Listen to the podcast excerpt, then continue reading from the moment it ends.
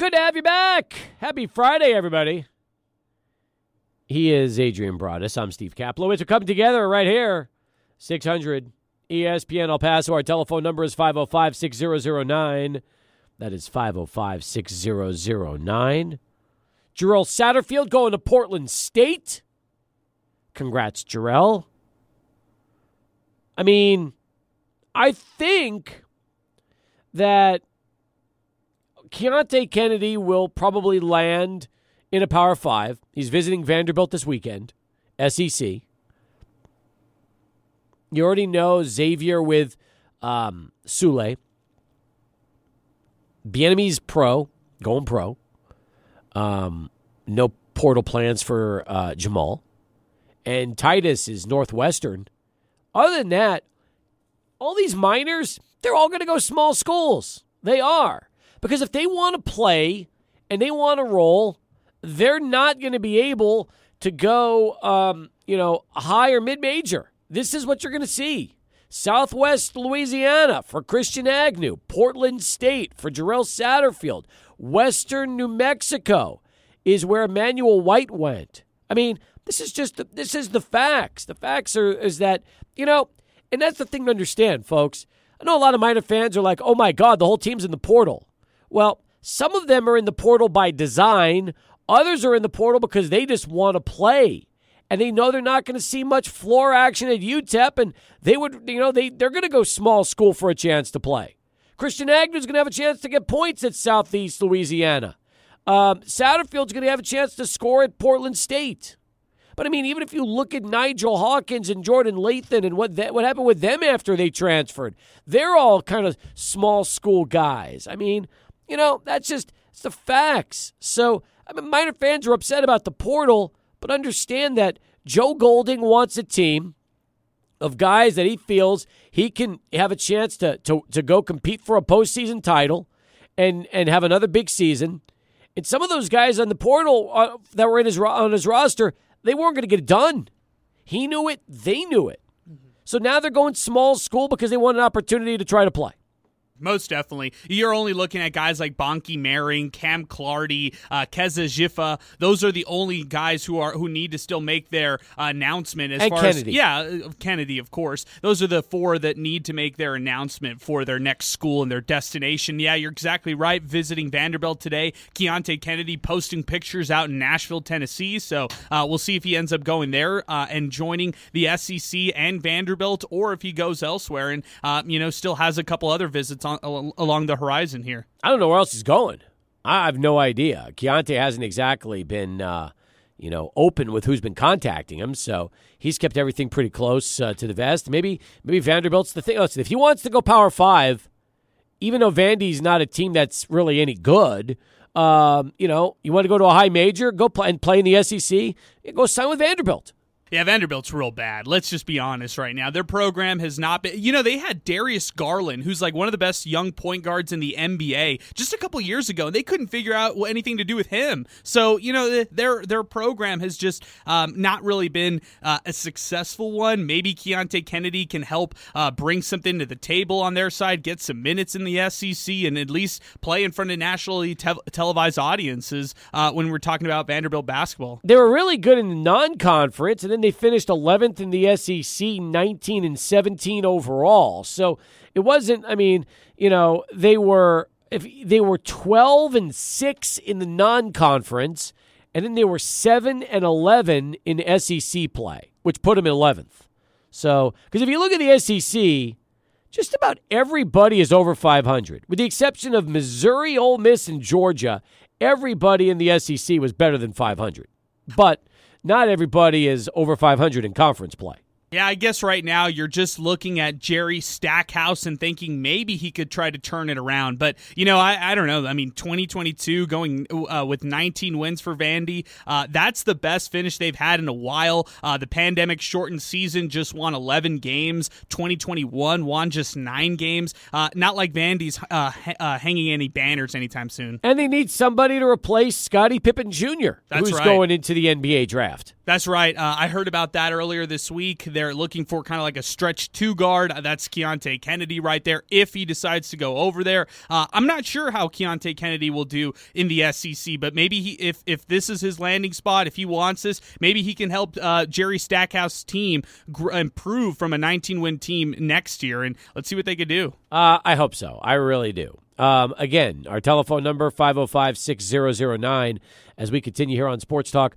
Uh, by the way, even though Verbal Commits is reporting it and all the TV stations said that Shamar Gavance is uh, going to be a Miner, he still has not put anything yet on any of his social media accounts, which I find very interesting. So when you look at uh, you know Shamar's uh, Twitter handle, there is still nothing there. When you look at him on his Instagram handle, there is no UTEP, um, at, at, least as of now. So that could always change. Maybe over the weekend he makes it official. You know, we were thinking that this was going to happen all the way back on Wednesday when news first started to circulate about uh, about Shamar, but so far still no word from his social media accounts that uh, that he's going to end up a Miner. Maybe Shamar just doesn't care about social media, Adrian, and, and just won't even uh, won't even put that up there. Yeah, it's been made official. It seems like by a lot of different people. So uh, yeah, it just seems like for him, he hasn't posted it or or made some kind of a Instagram or Twitter announcement on this whatsoever. So I don't know. Maybe he's waiting for the the you know photo edits to get back to him in order to post something. You think that's it? Who knows? I mean, it's so weird that it's taken this long to make it official on his side. I just don't understand that. If you're a prospect, get excited, uh, tweet out or send out an Instagram post of where you're going next. I mean, they're sending out Instagrams of Southeast Louisiana and Portland State. So you would think, you know, you'd, you'd put something on there about UTEP. Yeah, you, would, you would think. I'm with you on that. Like it, it's just taking a while. So I, am I'm, I'm I feel like this you know this uh, whole program's model. It's not about rushing anything, no. even announcements for that matter. Even when they, it seems like they're almost official or uh, you know pretty much official, it just needs to be said by the actual player itself. It's so laid back. It's crazy. It's like ah, we'll get around to it whenever. Don't worry about it. Just be here in June for summer school, and we'll be okay. That's right. I, I, you know, that mentality. If you, as long as you're winning in March and in, as long as you're winning in February, that mentality is fine, right? I mean, recruiting really, you know, as long as you start winning games in both non-conference and league play, doesn't really matter on social media. All, all that you want to post. Hey, we got a pretty good show today, don't we? Oh yeah, we got a great show. I'm so excited. Uh, we got Ask a Doctor coming up in about um, 30 minutes from now. Um, I'm excited about it. I mean, 35 minutes from now, we get uh, Dr. Sergio Alvarado with us. Also, at 5 o'clock, I'm excited about this. Kostya Kennedy's got a brand new book out called True The Four Seasons of Jackie Robinson. And uh, Kostya is going to join us on Sports Talk via Zoom live at 5 to talk about this. Now, uh, he has also written books like 56, Joe DiMaggio and the Last Magic Number in Sports, Pete Rose, An American Dilemma. So Kostya Kennedy, he uh, he took on Jackie Robinson, and since we all know that this was the 75th anniversary of Jackie breaking the color barrier, uh, it's only fitting that somebody's got a new book out, and he takes a look at four seasons of Jackie Robinson, and that would be 1946 in Montreal before he broke the color barrier. 1949, in which he was uh, having the opportunity to uh, really come into his own with the Brooklyn Dodgers in 1949. And then after that, the other two years, well, you know, they might surprise you a little bit, but one was 1956, his last year in baseball, and then 1972, which is uh, his last year before he passed away. So interesting when you look at uh, the years that uh, Kostya took. Part one, spring of 46. Part two, summer of 49. Part three, autumn of 56. Part four, winter of 72. And that's what this book is about. We'll get a chance to talk to Kostya Kennedy live at 5 to talk about uh, True, the four seasons of Jackie Robinson here today on Sports Talk. I love these kinds of books because when you are hyper focused on certain years, certain seasons like that, you get the great accounts from people who are around him and just the historical, uh, you know, things that he's able to pull from this. So, yeah, th- I'm really looking forward to this conversation coming up at 5. I am too. And then we've got uh, Hags uh, at about 5:45 with story time, and then we'll break out at six and get you ready for uh, the weekend uh, home uh, road trip, which continues with uh, Sugarland and El Paso tonight at 6:05. Man, Luke Voit needs to start hitting with the Chihuahuas, Steve. I mean, uh, what's going on here? They, they lost yesterday to the Space Cowboy. You know, they've been doing all right. You're Like the- hilarious. It's an injury rehab. It's not like he's here for good. I know, but I want to see him, you know. Luke Voit's got hit. Luke Voit's going back to San Diego in a couple of I days, no matter what is. It's just that's. I, I, listen, they all need to hit, right? The only guy that's hitting is Nomar Mazara. He's hitting every game, but everybody else, they got to get the bats rolling right now. One run against Sugarland. Come on. Well, they they had a, a great opportunity to make it five in a row yesterday, and they allowed the Space Cowboys to come back late in the game yesterday. So you know, just hold on to it. Just c- continue to try to win these games as, as best as you can. Maybe we can get you on the phone with Luke Voit before the game starts Let's tonight, and you can give him a little pep talk and tell him he's got to start hitting the baseball a little bit and kind of get the Chihuahuas back on the winning track. What do you say? I'll do it. I'm down. I would love that. Uh, we'll call Hags. You know, he'll probably go to the dugout. Let's see if we can just hand your cell phone, his cell phone over to Luke, and and and we'll just put him on the air and just tell him, hey, you know what? Come on, Luke. Uh, Adrian's concerned. He needs your offense for this team to start winning some ball games. We know it's an injury rehab, and you just need to get your swings in. But how about putting the ball in play and and uh, making some hard contact and driving in some runs? He might be asking me the questions and say, "Hey, when am I getting to San Diego?" He might be. That's very possible, too.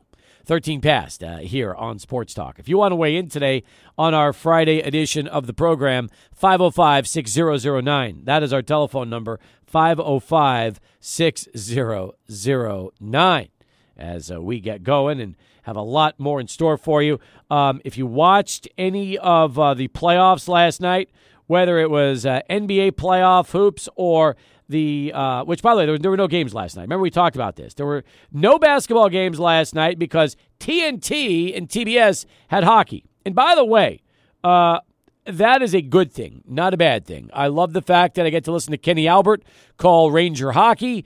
Uh, TNT has excellent play-by-play guys on board. So last night, five-two Rangers, five-one Panthers beating the Caps, tying that series at a game apiece, and then Colorado just uh, needing overtime to beat the Predators two to one to take that 2-0 lead, and also uh, one-one after the Stars beat the Flames two nothing yesterday. So four good series. Three of them right now are all tied up at one apiece. One of them, the Avalanche, uh, able to take care of business uh, against the Predators as they'll go back to Nashville for games uh, three and four. And then Adrian tonight, we've got Hurricanes Bruins uh, at five. We've got Maple Leafs Lightning at 5:30. That's the TNT TBS games, and then the late games Wild Blues and Oilers Kings. I think the Wild Blues could be the best series of all of them right now in hockey. Well, I don't know. I still love that Rangers Penguins one. But it's a, but it's a, but they're playing. The Rangers are going up against a third string goalie. No, mean, if I you understand. Can't, if you can't beat him, um, then you got a problem. Well, but hey, uh, after losing an emotional uh, game like you did in game one, it's tough to bounce back. So it's encouraging that the Rangers did bounce back yesterday. I mean, yesterday was the, the day of everybody kind of bouncing back. Even the Predators, after getting killed in the first game against the Avalanche, they come back yesterday. They make it a really tight game against the Avalanche and send it to overtime, really putting it up to up for grabs in that late game. And uh, you know that one was very entertaining. I loved how the Stars bounced back and got that victory as well. So uh, the only ones who I, I feel like are real dominant right now, it's like Carolina. The, what Carolina has done so far, they seem like the dominant ones uh, so far in the playoffs. I just I feel bad for Penguins fans because Louis Domingue is not who you want to hold your hopes with for the. Uh, they had an All Star goalie that gets hurt, then their backup is out for the rest of the playoffs, and now Louis Domingue is playing. I mean that, that is a tough tough spot for anybody that, that played two games all season and is really a career backup and minor league goalie. So that's what Pittsburgh's dealing with. Then we got Heat Sixers tonight and Suns Mavericks because the NBA just had a very convenient skip day yesterday where there was no games played. So really, must win if you're Philly, must win if you're Dallas tonight at home. You do not want to go down 0-3 in either of those two series. We might see the masked Joel Embiid tonight if Yes. he decides to come back. uh, He has to. Yeah, he has to, Steve. I'm with you on that because they can't rely on James Harden. You you want to start relying on Tyrese Maxey, but maybe three years from now, not now. He's he's only a second year guy, and it's a lot of stress and uh, a lot of pressure to to just rely on him solely. So yeah, the Sixers must win tonight. I don't think the Mavs are going to get a win, but let's see if Luka has some magic left in him. I hope so. Make these a series, please. I don't want them to end so quick. I don't want to see a sweep. I want to see it go six or seven. Uh, me too. I, I think that the ones that might go six or seven, that's the Grizzlies, Warriors, Bucks, Celtics. Those are the series right there. These right here that we're looking at Phoenix, Dallas, Miami, Philly. I'm not sure if they're going to go the distance. These might be close to sweeps. 100%. 17 pass. Good to have you aboard on our Friday edition of the program. Again, would love to hear from you. Our lines are available. This is the way to do it. And uh, we would love to hear. Ah, interesting. Dennis Dodd, when we come back, he's talking about NIL rules and boosters. We'll explain that when we continue as we go to Charlie One and get our first traffic update of the afternoon. Okay, it's one thing to compensate players that are already on uh, campus playing for you. That that makes sense to me. All right, but when you offer somebody huge NIL dollars to come and play for you, well, that's not the purpose of NIL. All that's doing is taking what coaches have done for years and make it legal. You know, they used to do that under the table. It was always the, hey, come for us and we'll make sure you get that extra, you know, 50, 75, 100, 200, whatever it is. Now they can just do it through NIL opportunities in their recruiting pitch, which should be completely illegal because it makes no sense. And it's why Dennis Dodd tackled this on CBSSports.com today, Adrian. Yeah, I think the biggest takeaway that I have for this is the NCAA has zero answer to NIL and how to regulate NIL across college sports. It's separating the Power Fives from the mid majors, it's separating the big donor schools like Alabama, Texas, USC in terms of college football with all the others. Uh, this is an alarming thing right now. And when it happened, when it first got passed, I felt like the NIL rules were very rushed by the NCAA. They never had a proper format, and because of that, uh, we are we are experiencing the ripple effects of that now um, because of the NCAA's negligence to uh, fully un- you know develop a plan for this and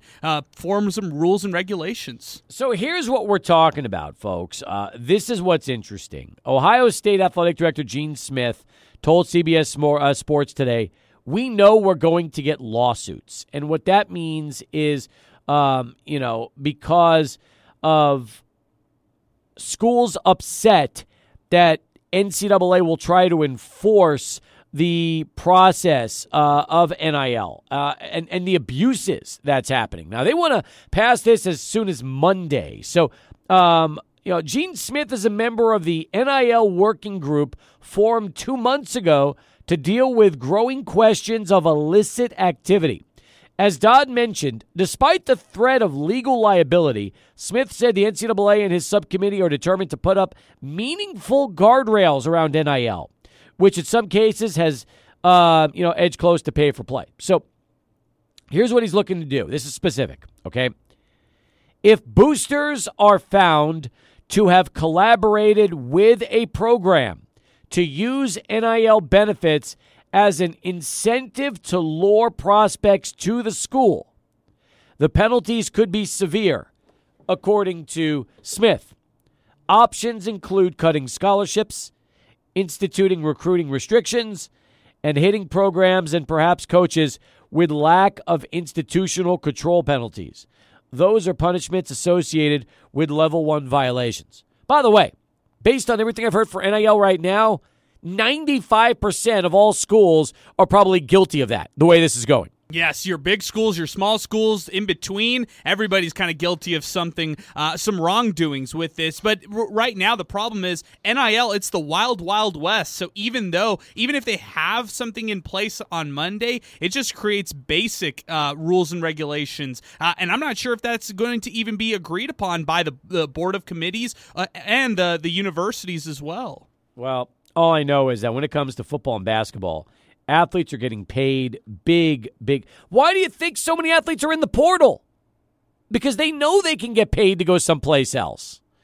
I mean, you got athletes tweeting out tongue emojis with dollar signs hanging out of it. What do you think is going on right now? So the the crazy thing is is that all right, this is their way of trying to crack down. And by the way, it's hilarious that Gene Smith is on this because I'm sure Ohio State is just as guilty as everybody else when it comes to uh, attracting you know dollars from boosters to give incoming players a chance to make some extra money before they arrive. The first AD or the first uh, coach to get upset with NIL, that's a red flag for me, Steve, because I think in my head that school is invested against NIL because they just lost a recruit to somebody who's recruiting for NIL. Let's be honest. Anybody who's going to Ohio State and is a big name guy, they are going to get some substantial money for NIL. Real quick, Pittsburgh wide receiver Jordan Addison uh, randomly hit the transfer portal recently, like out of the blue. And there are reports from CBS's Dennis Dodd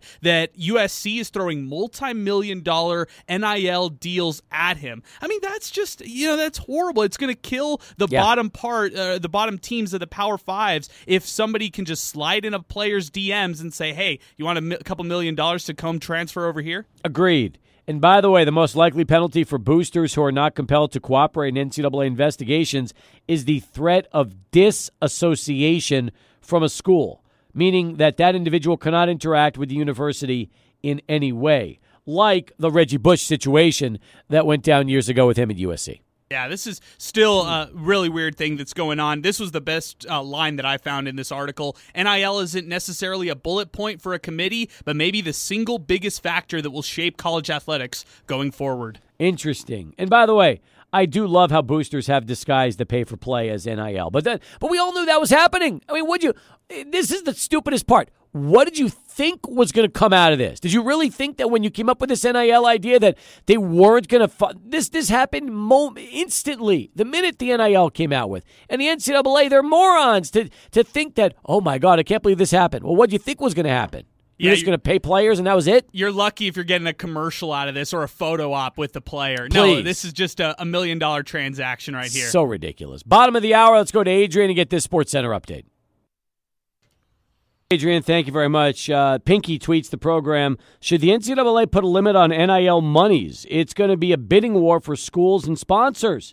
Another NCAA battle situation. I mean, it already is a bidding war when it comes to NIL money. Pinky, it's there already. Don't think that it's not there. It's there already. And by the way, should they limit a cap on it? Eh, probably not. I mean, it'd be hard to do because certain schools um, just have so much more money than others. But that would definitely limit the playing field if they did cap it. There's no doubt about it. Once you spend it, you spend it. But they'll never do that. And athletes will probably argue, hey, we should have unlimited opportunities to make money. You can't tell us how much we're going to be able to make. We should be able to make as much as we can get. Can you imagine how confusing it could be if they threw a salary cap per sports on all the different programs? That'd be way too much to try to keep up with. Or per athlete. Oh man, yeah, way too much right there. Exactly. Eh, you can't do that. They just they got to control it. There's no control right now. It truly is the Wild West. And by the way, if you don't think that recruiting is all about NIL dollars, it absolutely is.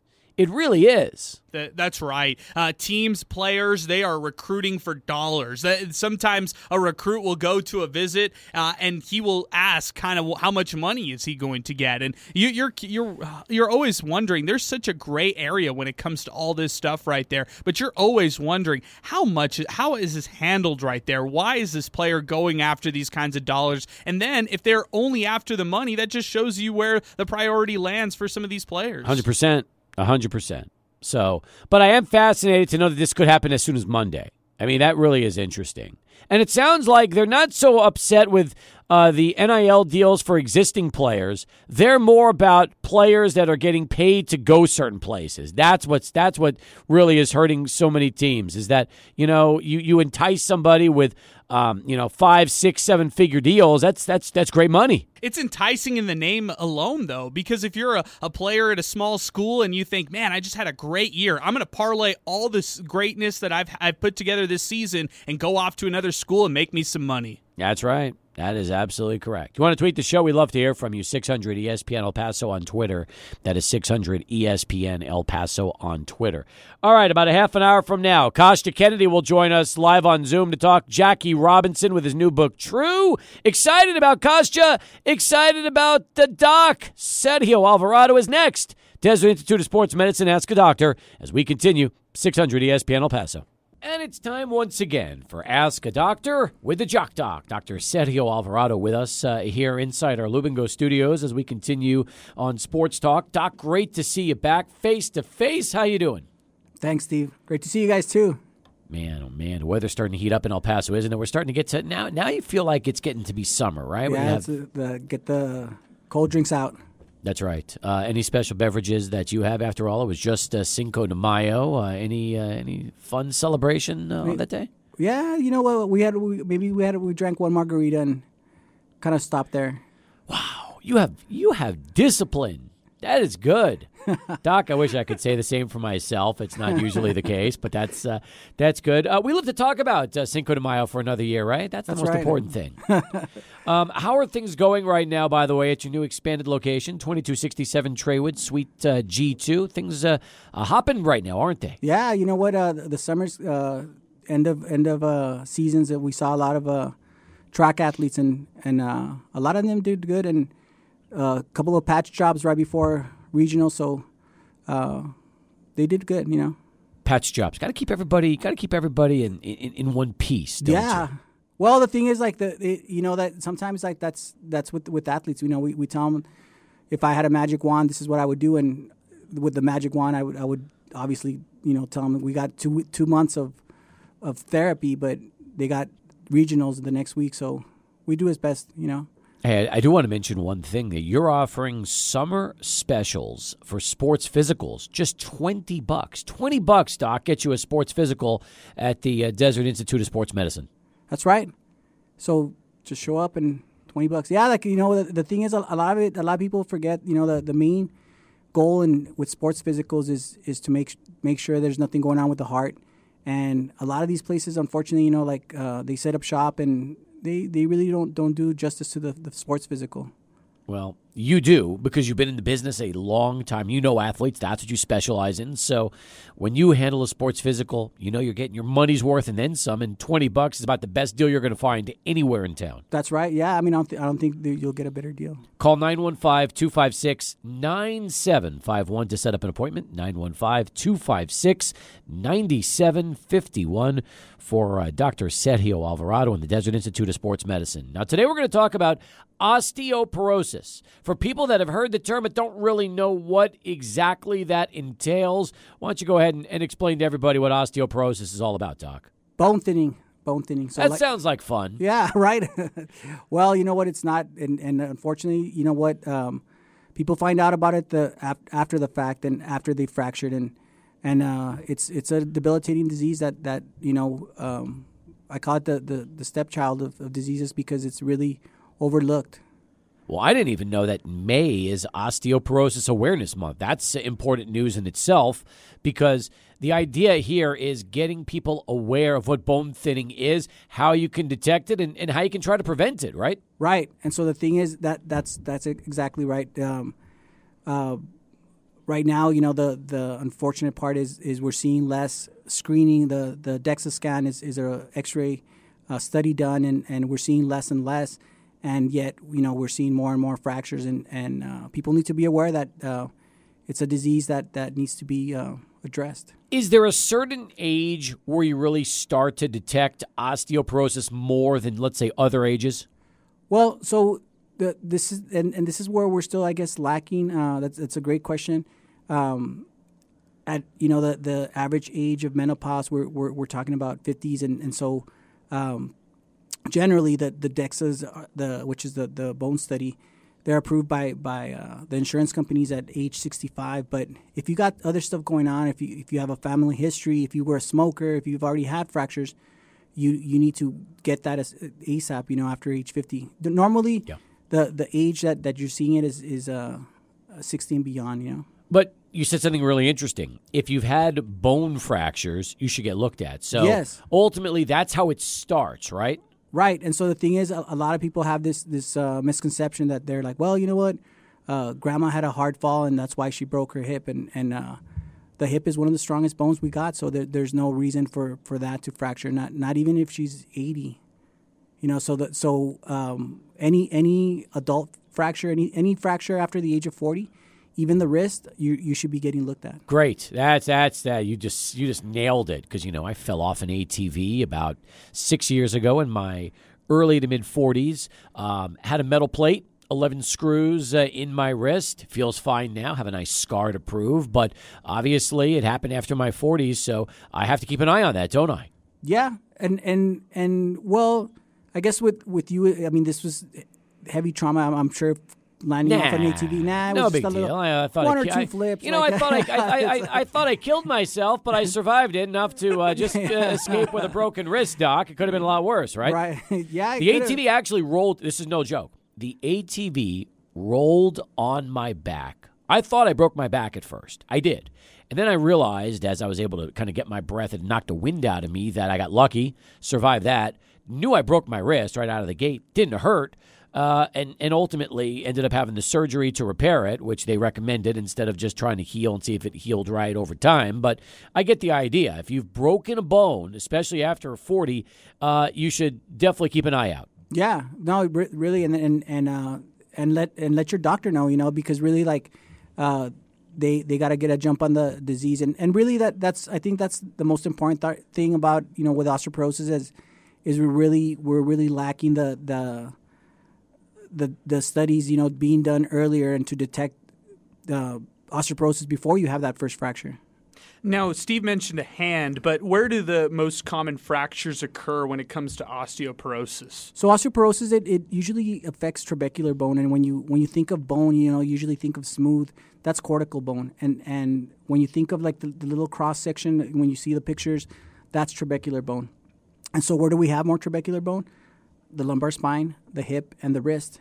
What do we fracture the most? The lumbar spine, the hip, and the, the wrist. And and usually, you know, like again, the story will usually be grandma got up to go to the restroom at night and then tripped or somehow fell, like you know, going to the restroom at night, and then uh, ends up with a broken hip.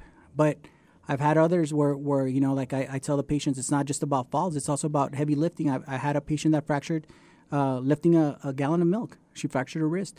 I had another patient that that fractured uh, moving the the her her uh, pots for from her garden, and another one from from even uh, this one was really severe though her osteoporosis, but she fractured it sneezing.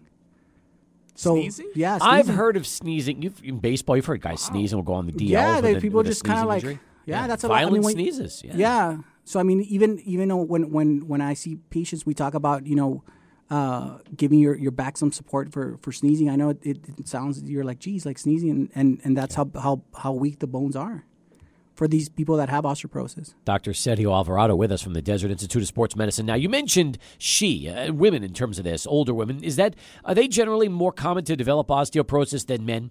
Yes, and and uh, but that doesn't mean that that I, I don't see males as well. Um, what one of the most preventable risk factors out there is, is smoking, and and so of course you see it you know uh, in both both sexes. Um, and the genes, you know, so uh, the the patients I've had, you know, a lot of the, the patients that, that I've had that are male, usually they they're they're uh, heavy smokers or they they have the genetics. Um, sometimes uh, some of the treatments for, for prostate cancer uh, will will also cause osteoporosis. Does smoke, does, does the smoke in smoking, does it break down bones over time? Is that what happens? What happens is is is the, the act of, of smoking uh, it dilates the, the blood vessels and so there's less blood circulation. And so bone is a living organ, you know. So what happens is they, they start pretty much killing off the, the bone, and that's how diabetes actually kind of does the same thing with, with osteoporosis. The the kind of like the what what it happens with diabetes. It's it's kind of like the it starts eating away at the arteries and makes them weaker, and then there's there's not as good circulation for for the bone. What about body size or, or frame, doc? Do you find that there's certain bodies that are just uh, more prone to osteoporosis than others? Yes, so so uh, thin thin people. This is one time where, where being thin is, is not in your your favor. Uh, when when astronauts the, they first uh, started sending astronauts to the, to the moon, they they realized that that gravity, you know, it, gravity helps us. Uh, it, it's like a wearing a, a weighted vest, and you you take it off once you get into space. So the, these uh, astronauts were coming back and and they were not. Uh, um, they were having p- problems with their bones. This is a big part of your your uh, the Desert Institute of Sports Medicine, your office. Uh, why is this so? Pa- why are you so passionate about osteoporosis and just you know pr- uh, creating a, creating awareness for it? Well, and, and I, you know, going back to what we talked about, I think it's it's a disease that that is really debilitating, um, in the fact that you know the the you know when when you have a that first fracture, uh, a, a quarter of those people will die within that year from complications. A third will never leave a walker, And when you're looking at, you know, for me, it's it's always been a, the the preventative side. You know, like how can we stop disease? I don't I don't want to be treating and helping somebody that, that's already had that hip fracture. I want I want to make sure that they they uh, they don't have that first fracture. And and I think um, we got to step up. And and unfortunately, um, we got to do better. Um, and I think uh, at the Desert Institute, we're, we're, we're putting a dent in it. Um, we, we treat it holistically, so we don't just look at, hey, like, we're going to get them the best meds that they can. And then we're going to also make sure that, that uh, we, we address fall prevention strategies and then even uh, address the, the fact that making sure that the, the home is safe for, for to prevent falls. Are there warning signs, things that could happen before the break itself that could at least give somebody the heads up that, hey, I need to get myself checked because this could be serious? It's it's tough, but I, I, guess the, the big one would probably be like just the risk factors alone. You know, like if you know you smoke, uh, you you need to get checked. If if you you know you have uh, you're taking chronic steroids like prednisone, uh, people that have rheumatoid arthritis, you should be checked. Uh, if you have a strong family history, you're like, hey, you know what? Uh, a lot of times people are like, oh yeah, I know, like uh, I don't have a family history, and then and I we ask about grandma, and you're like, oh yeah, she fractured her hip, and it's like that's not that's not normal, you know. Um, so I think addressing the risk factors and making sure that, that if you have any of those risk factors, that, that you're getting that, that DEXA scan. And as far as the DEXA scan itself goes, uh, what does that entail so people kind of know when they go in for this what to expect? So the DEXA scan, it, it's pretty much going to be just an X-ray. They're going to have the, the, the, patient lie down, and, and it's going to be an, an, X-ray of the, the lower back. Um, where with with um, sometimes you can have you can actually find like the the vertebral fractures as well. But this is this this test is really just designed to see like how how dense the, the, the bone is. Um, with X-rays, it's, it's a two dimensional um, view, so that that's that can be the limiting part. Uh, now there's there's a trabecular score, and trabecular score kind of gives us a little bit more insight of, of how the the actual infrastructure is. Um, the unfortunate part was that up until last year, it wasn't uh, it wasn't paid for by the insurance companies, and this year uh, they decided that finally that to to pay the the radiologist to do this. And uh, there's there's one one uh, I know of one uh, professional radiology. They're they're doing the trabecular score and and uh, it's it's a great help because um, you you don't just want to have the the DEXA like this is an, an, extra help that can help you see what how bad it, it really is the problem. Does it take a while or is it pretty quick? It's pretty quick. I mean the like the the the DEXA and the trabecular score um, will take about you know five ten minutes. Yeah, it's nothing. It's not. It's not bad. No. Doesn't Doc, hurt. Yep. Dr. Sergio Alvarado, folks, is El Paso board certified in medicine with an added qualification in sports medicine. Uh, they've uh, recently expanded their location, 2267 Trawood, Suite G2. Parents' summer right around the corner. We talked about it earlier. The Desert Institute of Sports Medicine will be offering summer specials for sports physicals for just 20 bucks. You can call to set up an appointment, 915 256 9751. That's 915 256 9751. Doc, always great to see you. Look forward to having you back uh, with us uh, here in the studio uh, very soon. Thank you, guys. Start of hour number two here on Sports Talk. Welcome back, everybody. Steve Kaplowitz with you along with Adrian Broadus as we continue here on this Friday afternoon. We've got a special treat for you right now. Brand new book out, and this is great, by the way, just in time for Father's Day or for Mother's Day. Hey, if there's a mom out there that's a huge baseball fan, you can pick it up this weekend. They'll love it. She'll love it. So will the dads. It's called True the four seasons of Jackie Robinson. And uh, with us right now uh, via Zoom is the author of the book, New York Times bestselling author, Kostya Kennedy. Kostya, great to have you on the show here in El Paso, and uh, congratulations on the book. How are you? I'm doing well. I appreciate it, Stephen. Good, good to be with you tonight. Well, I'll tell you what. Uh, you picked a subject that I think uh, is so uh, just still to this day such a great topic, a great name to discuss in, in Jackie Robinson, and this being the 75th anniversary of uh, Jackie breaking the color barrier. You tell me, Kostya, how long you been working on on a project like this and and really putting uh, all this together? Well, so it's sort of been floating around in, in my alleged head for uh, for some time.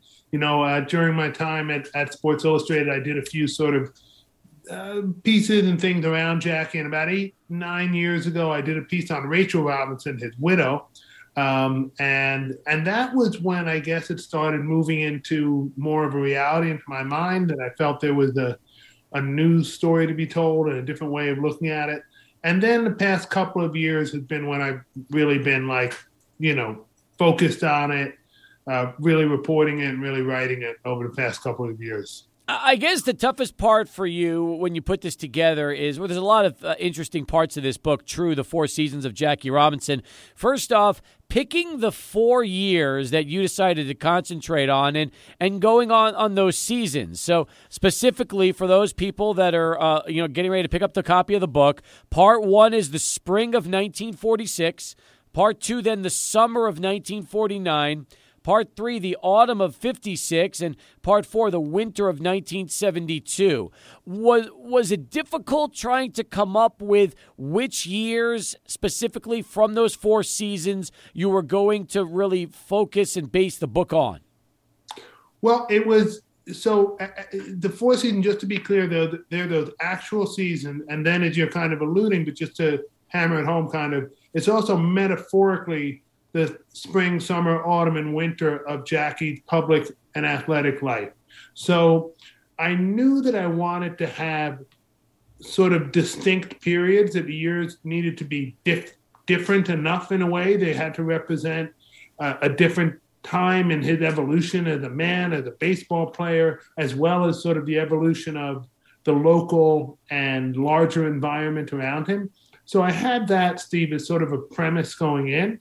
Um, and I sort of early on felt and realized that I think 1946 had been certainly it's known that that was when he played for the Montreal Royals, but I felt it was underreported, even for all the work that's been done on, on Robinson. And it really was a, such a crucial year.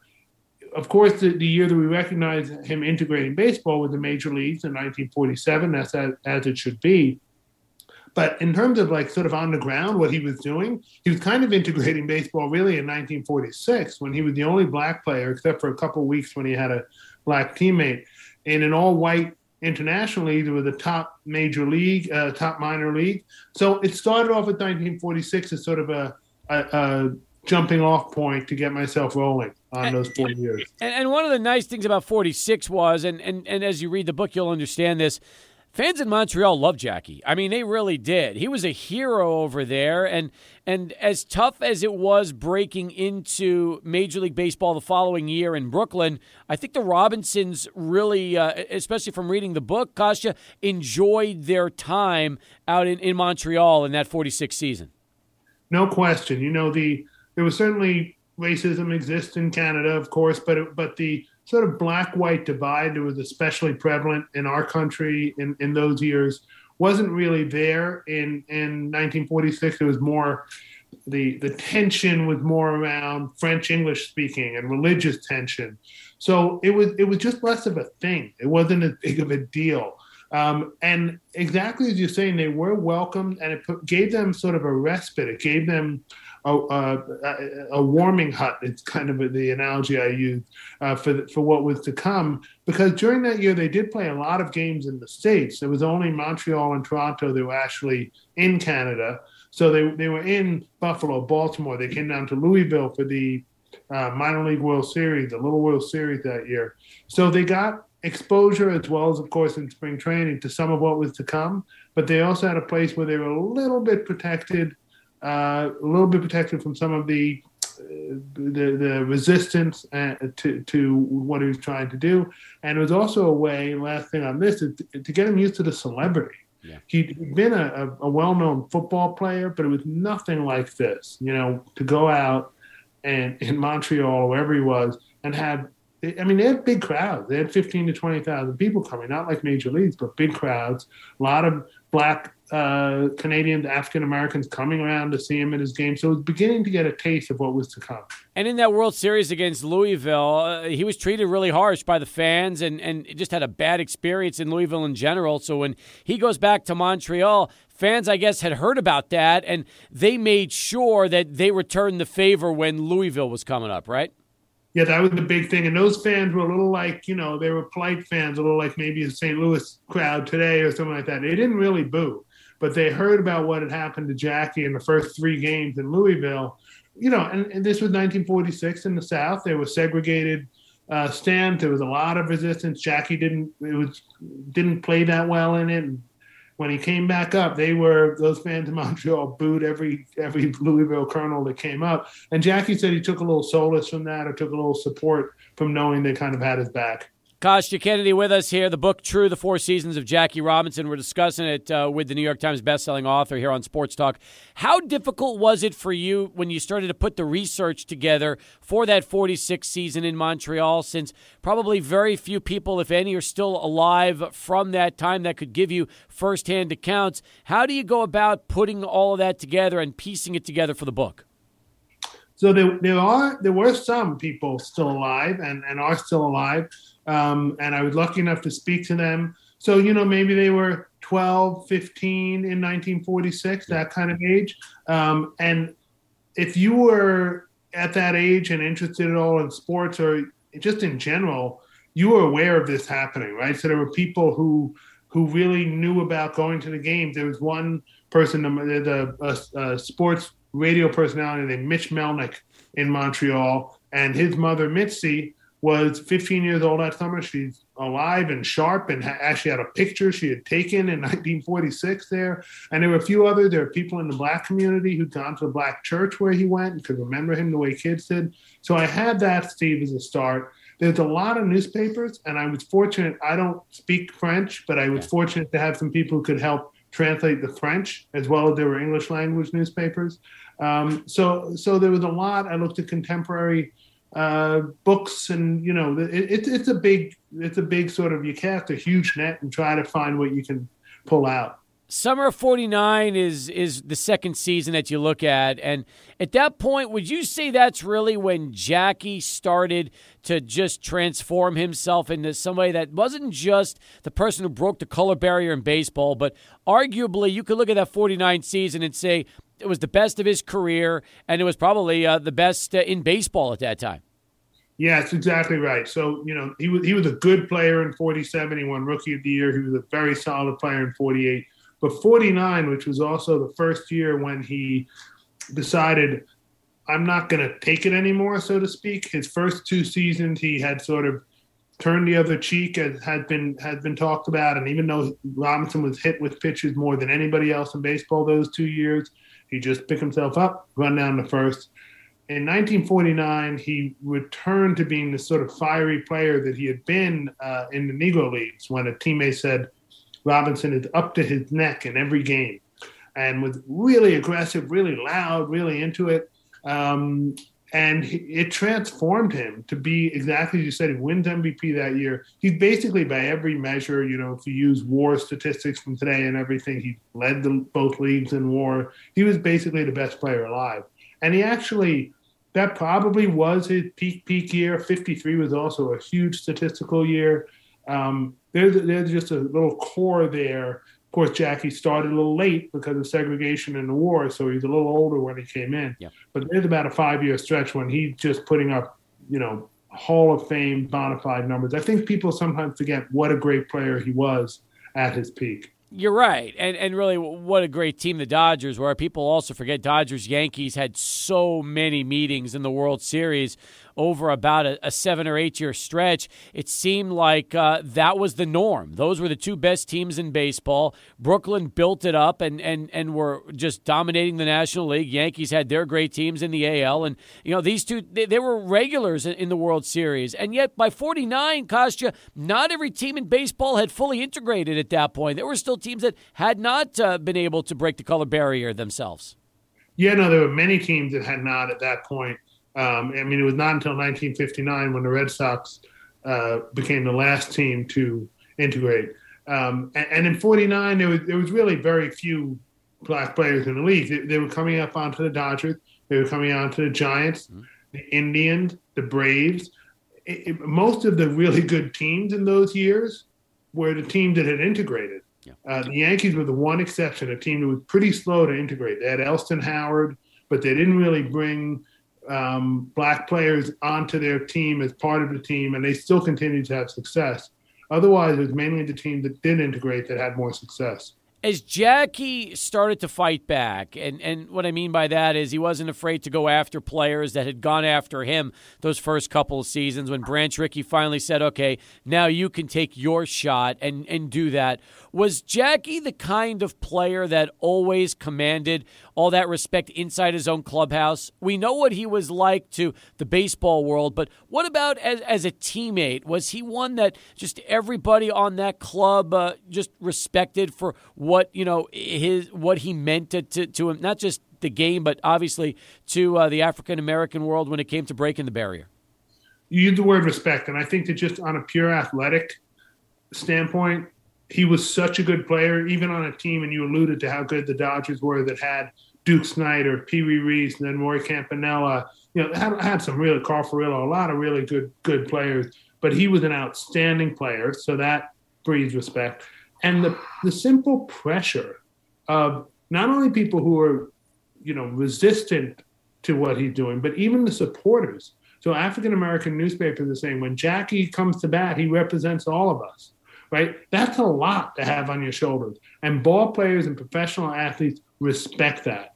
So the respect this guy's going up there with all that weight, all those expectations, all the negative saying everything, and he's still performing at that high level. He had a huge amount of respect. He wasn't sort of, you know, a happy-go-lucky guy that everybody loved uh, walking in, but he had, but he was respected uniformly and had a core of really good close friends as as a ball player about as intense and fiery an individual on the field as you're going to find, right? Yep, absolutely.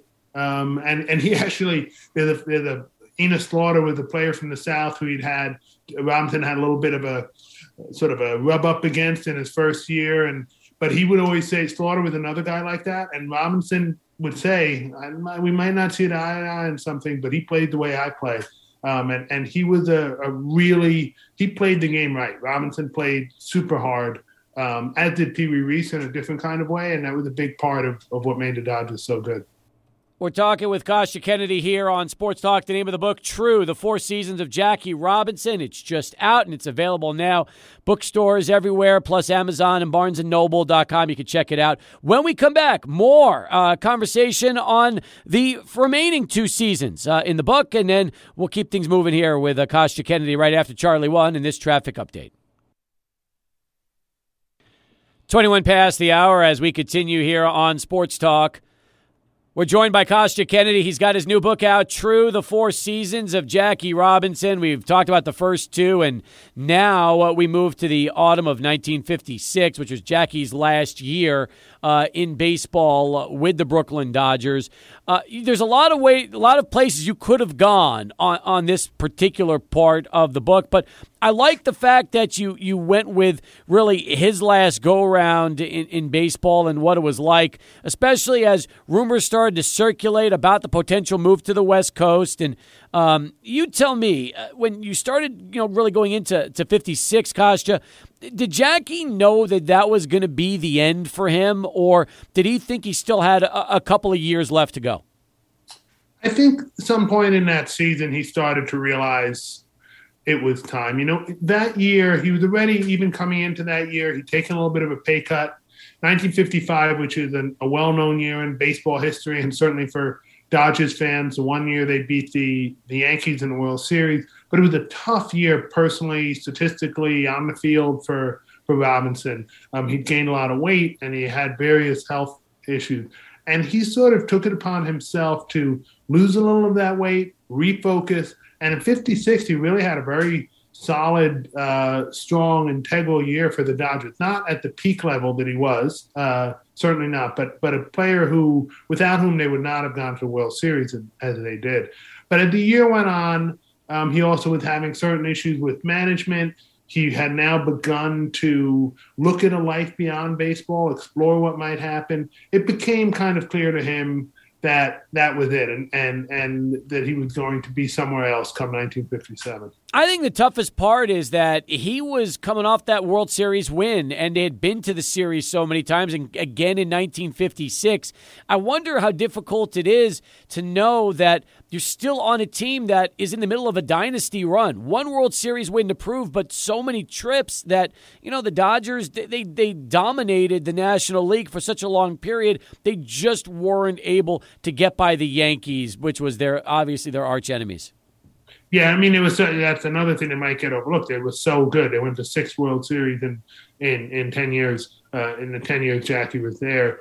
Um, but you know, it's funny, and there was also talk around the Dodgers and Steve about them moving to LA. That was very much in the air. It happened one year after Jackie retired, uh, so there was there was stuff going on in there. But Jackie never he never looked back the way you think the, the way some athletes sort of seem to have a little remorse. Oh, I could have could have pushed it another year. I could have had it. He didn't seem to have that. He he pretty much embraced his second life pretty fully afterward, uh, and felt that he had gotten everything he was going to get out of the game. So uh, he he seemed at peace with that. He's traded to the New York Giants and then ultimately decides to retire rather than play for the Giants. How tough a decision was that? And do you think Jackie would have maybe even given it a, a little more thought? Because as tough as it was to play for the hated Giants, hey, if I still have something left to show and they sent me to my division rivals, hey, I can now team up with Willie Mays and come out and, and show everybody that there's still something left in, in number 47. Yeah, you know, I don't. It's it, it, what you're saying makes a lot of sense, but I just don't think Jackie really looked at it that way. When he when that trade happened, Jackie had already actually taken a job with uh, Chock full of nuts as a VP, and he was making the same amount of money that he made as a ball player. Remember, ball player salaries were perfectly good, but they were nothing like we weren't crowning kings the way we are today. Mm-hmm. So he got a job that was, you know, paid as well. He had he'd given his word uh, to, to do this. And he promised Look magazine that he would reveal this information. He was going to retire and take this job in their pages exclusively. He was paid for that. So when the trade happened, it was between the time when he'd taken the job and before he'd gone public with it. So he didn't immediately say, Hey, I'm not going to go to the Giants. He actually got a telegram from Willie Mays saying, Welcome to the team. Wow. But then when that Look magazine article was coming out, he said, Listen, I can't go he wrote to Horace Stoneham saying it's nothing to do with your organization. Horace Stoneham was the owner of the Giants then. Uh, I just am not ready to. I, have gotten a better offer. Um, and he seems to be, you know, that seems to be honest with the way he embraced that second second life. He, he seemed to really be ready for it it's just so funny because you see number 42 in a giant uniform and it would it would it would be a mind blower but yeah. it just also goes to show you that in 1956 or 57 uh, chock full of nuts and baseball was on par. Money wasn't like it is today, and a lot of these guys had jobs in the off season when they were done playing their baseball year. And if a company's going to offer you money and you're not going to have to go through the grind of put your body through the rigors of playing baseball, that probably was pretty appealing to somebody that was already in his late 30s at the time. Exactly. I mean, he had a job, he had some security, he was in an easier life. He thought he might have a little more time with his kids and all of that kind of stuff. Mm-hmm. Uh, you know, to your point, when in the height of his career, Jackie had different jobs in the in the off season, just as everybody else did. Basically, he sold TVs for an appliance store uh, in Queens for a while. Other guys worked at, at hardware stores or at, at car dealerships. So it was a very different world in terms of the money that was coming in. Kostya Kennedy with us, the book True, the four seasons of uh, Jackie Robinson uh, here on Sports Talk as we continue. So the final season, uh, which is uh, really his his last few months before he passes away. By the time of the winter of 1972, Jackie was not in good health at all. It deteriorated, and even though he was only in his early 50s, Kostya, he went through some personal tragedies, and his own health was was really something that he was having a very hard time with. Yeah, it's really a fascinating year. This is the year that I sort of came upon in doing my research. He did die in 1972, as, as you say. That was in late October. And earlier in that year, very early on, he'd gone to the funeral of Gil Hodges, the teammate of his with the Dodgers, who also died very young. Um, and at that point, he saw a bunch of his old teammates who he hadn't seen for a while uh, Don Newcombe, Joe Black, others. And they sort of brought him back into the game. Jackie had been out of baseball, been distanced. He hadn't been going to the old timers games. He hadn't been involved in any way. And they got him sort of back involved. He went out and did something with the Dodgers. He ends up being in the World Series in October, um, right just before he died. And throughout that whole year, even though exactly as you say, he wasn't failing health at, at just the age of 53, he couldn't see very well. He had circulation issues but he was extremely active. He continued. He was. He, they started a low-income housing construction company. He was went out to Chicago to do uh, something for the, the Rainbow Push Coalition. He was he was out and about and being extremely active right until the last week of his life it's it's it's remarkable, and you look at his lasting legacy. Uh, here we are, what um, you know, some fifty years later, and you still see the impact he's had on baseball. Not just Jackie Robinson Day when everybody wears the number forty-two, but ultimately the, just the legacy he's left uh, on the sport and on life and on uh, just uh, I, I, think um, just American history. That's the best way to put it. Not to mention Rachel Robinson's still alive, and she's able, along with uh, the rest rest of the family to just let that legacy continue? Yeah, she she's still with us. She'll turn 100 in July, and what she did by starting the Jackie Robinson Foundation in 1973, right after Jackie died, uh, was a remarkable thing. It sent hundreds of kids to school, paid them, mentored them. Um, what she and and Sharon and David, the kids, have done is, is, keep that alive and protect it. You know, there's a reason, Steve, why we haven't seen a Jackie Robinson bobblehead day put out by MLB. I think there's some knockoffs out there, but and that's because Rachel Robinson said, "No, I don't really see him shaking around his head like that." Um, so she's protected his legacy, furthered his mission um, in in a really important way. Last question before we wrap things up with you, Kosh, and we appreciate the time so much. You've been terrific.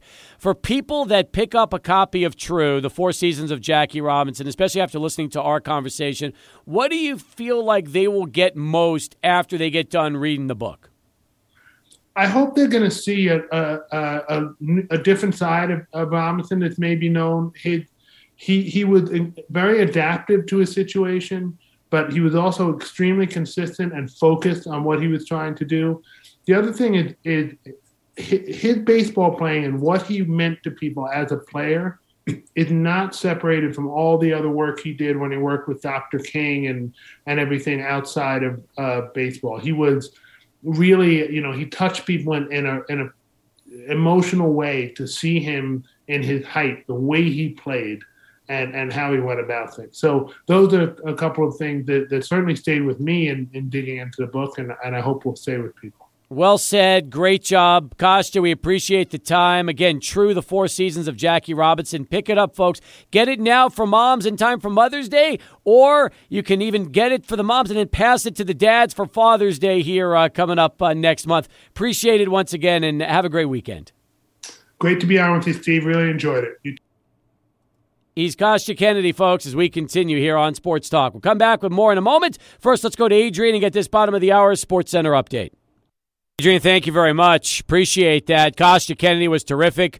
Uh, again, another book on a subject that's been written about so many times, Jackie Robinson. But when you think about what he meant and really listening to the different parts of his life that he broke down, uh, it's so fascinating because it really encompasses the, the whole life from when he was first getting ready to break the color barrier and, until uh, his last, you know, his last moments. Yeah, and, and he really did a great job of getting firsthand accounts of people who watch him. Like that story yeah. when he goes to Montreal, gets those, uh, you know, French, like uh, people who speak in French, that everything translated, talking to people who were thir- 12, 13 years old at the time, watching Jackie uh, when he came over there. I mean, that's amazing right there. Just to hear all these accounts and all the great stories uh, that came with it. It's true. And the good news is, as far as Brooklyn goes, Carl Erskine's still alive. That's so you right. could always talk to one of his teammates and get his thoughts and accounts on, on how things went with Jackie because he's talked about that a lot when he's joined us on the program. Very sharp individual right there in Carl Erskine. And he, and yeah, that, that's exactly right. You can get a firsthand account as, as uh, somebody who played with him. Uh oh. Yep. You know what this means. Before we get to story time with Hags coming up in about 10 minutes, it is time for Adrian's movie review. Now, yesterday was Rocky 4.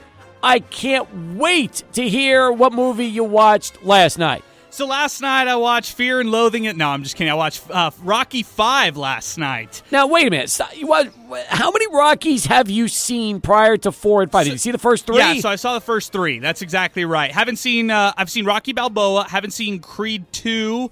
Uh, seen Have parts seen Creed? of Creed. Seen parts of it. Haven't Okay, seen so you've seen all. parts of Creed. You haven't seen Creed 2. You watched Rocky Balboa, which is kind of like Rocky 6. Yeah. Okay. Yeah, I kind of uh, I agree now after watching five. Although I'll tell you, after five, I understand why they took such a, a long hiatus. Steve. Was there even another Rocky after 6, or did they go from Rocky Balboa to Creed? They went to, from Rocky Balboa to Creed. All right, listen, Yeah. enough of me. You uh, Give me your thoughts on Rocky 5. Um, so it starts off Rocky. He's fallen on hard times, which is so weird. I mean, it's like adversity's hitting him left and right, and then even hitting him in his pocketbook. He's broke. He's uh, he has he doesn't have any money, and uh, you know, you know, his accountant mismanages everything. It's Paulie. He loses it all. He's dealing with like brain damage after his fight in Rocky Four, uh, dealing with mentoring a young boxer in Tommy Gunn, but then he's also has a failing relationship with his son. I mean, it's just so much is going on with Rocky. Uh, fast forward into this movie, Tommy really wants to start fighting. He he gets into it. He wins the title, and then he wants to fight Rocky. Well, Rocky doesn't want to fight, and so uh, they don't actually fight. Steve. It, long story short, they, they have this kind of street fight. It's That's what it is. Actual it's, fight. It's a street fight. That's It- right. It's a street fight, and it's like, what what's going on here? Like, I I felt like this, you know, the the plot to this one really fell flat. I, I, I think it's it's mildly entertaining. I guess if you're a Rocky diehard, you're gonna like it. Um, I just you know this one was probably the worst Rocky in the series. I think uh, Rocky three's up there for me as far as bad other Rocky movies. what? Yeah, Rocky Rock- 3? Rocky three, man. You know, Seriously? You never liked Rocky 3? why did you like Rocky three? First off, I was like um, 10 when it Okay, came out. so you like- but number two, you got Thunderlips, you got Mr. T, Mickey dies, you got Apollo coming back and training him when his life was a mess. And I, I mean, it was the great storyline. It was all, everything you could possibly want. They killed off Mickey. And then his former opponent comes back and helps him beat the baddest guy on the planet. And on top of that, you get the Hulkster before he's Hulk Hogan throwing him through the ring ropes into the crowd. I mean, what more do you want? No, you just had the cameos right there. Like if you like uh, Mr. T, if you like Hulk Hogan, you, you I didn't know Hulk Hogan was when I watched. I thought that's the biggest dude I've ever seen. He was huge. I had no idea who Hulk Hogan was in So that was like a break. 1983. That, that was like what helped him break through. Absolutely, it's what helped him break through. That was his breakthrough. Was Rocky three? Rocky three, I felt like the story fell flat. I felt like it was. Oh, I thought also felt like it was redundant. Like we How saw could you this. compare Rocky five to Rocky three? we saw this story in Rocky 1 and 2. It was like they, they just did the same thing in Rocky 3. It was the same exact thing. It was kind of like in between uh, the patriotic type of Rocky and then the silly type of Rocky. I, I just didn't really like it. All right, but you loved Rocky Four. You gave Rocky. Listen, you get Yes. you didn't like this. Is this is what blows me away about you. You you hated Rocky Three, but you gave Rocky Four eight bananas. Well, I'll give the OG at Rocky like 10 bananas, the golden banana. This this uh, pass real quick, this pass Rocky, Rocky 5, it gets 2 bananas for me. Well, that's being generous. That yeah, that is Two bananas. Listen, I've watched every Rocky. I thought Rocky Five sucked. I thought it sucked then. I think it still sucks now. I'm happy you trashed it. I still can't believe this is a hot take. Like if Hags was right now on with Hags hot takes, he would tell you that putting Rocky Three in the same breath as Rocky Five is a definite hot take. laughable, some good cameos, but it falls off. I mean, it's just, it felt, you know, I honestly, I probably hadn't seen, you know, Rocky 3 in a long time. I guess it, it's time to rewatch that one, but, um, you know, I, I really liked Rocky 1 and 2 way more than that one. Well, it, they're different because he hadn't won the belt in either one or two until the end of two. Does he win the belt? That's, right, yeah. That's the whole thing. And you know, I mean, then he kind of gets, he thinks he's you know, he's beating these cream puffs. Everybody's happy, and then all of a sudden he sees Clubber Lang, and Clubber Lang means business, man. He's coming to get you. By the way, real quick, back to Rocky Five. That hat that Sylvester Stallone wore is, is disgusting. Like no one should have no no one should wear that kind of hat. Was he still married at that point to Adrian? Yes. So she hadn't been killed off yet. No. You know, they kill off somebody in like every movie, it seems like, don't they? Yes, it does. It really seems like, and, you start hanging on to these characters, and then when I mean- they when they die, it's tragic and all that stuff. I mean, think about it. They kill off Mickey in three, Apollo in four, Adrian and Rocky Balboa. Then I think by the time Creed was around, they kill off um, uh, his brother in law. He's gone. I, I don't know. Maybe they didn't kill off anybody in Rocky Five. You know what they killed off? They killed off the franchise because that's when the movie went down the toilet. Yeah, that's a. I understand why it was such a long hiatus. 1990 is when this one uh, was uh, it, it came out, and yeah, it took a while for Balboa to come out. You didn't like the guy that was like the the uh, Don King spoof. That I did actually like that. No, I, I I will go back and say I did like that. What was his name? Like Green or something like that. I forgot his name, but that Yeah. that guy was pretty funny. All right. Well, anyway, there you go with Adrian's movie review tonight. Uh, Rocky Five, Two Bananas. When we come back, Tim Haggerty and uh, story time. Plus, we'll get Hag's thoughts on the Rocky uh, series as Sports Talk continues. 600 ESPN El Paso.